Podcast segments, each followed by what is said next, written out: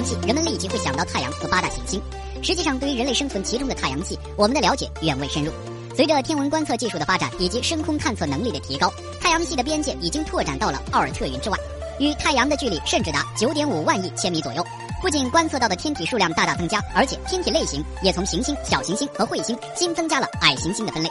我们的太阳系包含三个主要区域，第一个区域为内太阳系，包括水星、金星、地球和火星这四颗类地行星，均为岩石质天体。第二个区域为外太阳系，包括木星、土星、天王星和海王星这四颗类木行星，均为气液态巨行星。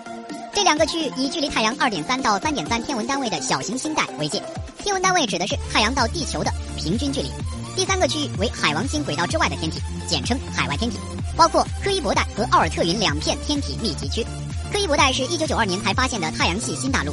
虽然现在冥王星已从位高权重的太阳系九大行星之一降级为矮行星，却阴差阳错的成了柯伊伯带中数千颗冰冻小天体的领头羊。这些冰封在太阳系冷库中的小天体含有大量的水和挥发物，物质组成显著不同于常见的八大行星和小行星。对这一区域的探测将直接改变我们对太阳系的已有认识。二零一五年七月十四日，迄今为止飞得最快的航天器——人类发射的第一个冥王星探测器新视野号，经过近十年的行星际旅行，首次抵达太阳系的新大陆柯伊伯带。开始探测冥王星、冥卫以及他们所处的柯伊伯带，就像新视野号首席科学家斯特恩所说的那样，探索冥王星和柯伊伯带，就像是在太阳系新大陆进行的考古发掘工作。通过考察，可以窥探到太阳系行星形成时的最初状态。因此，人类对太阳系的探索还有很长的路要走。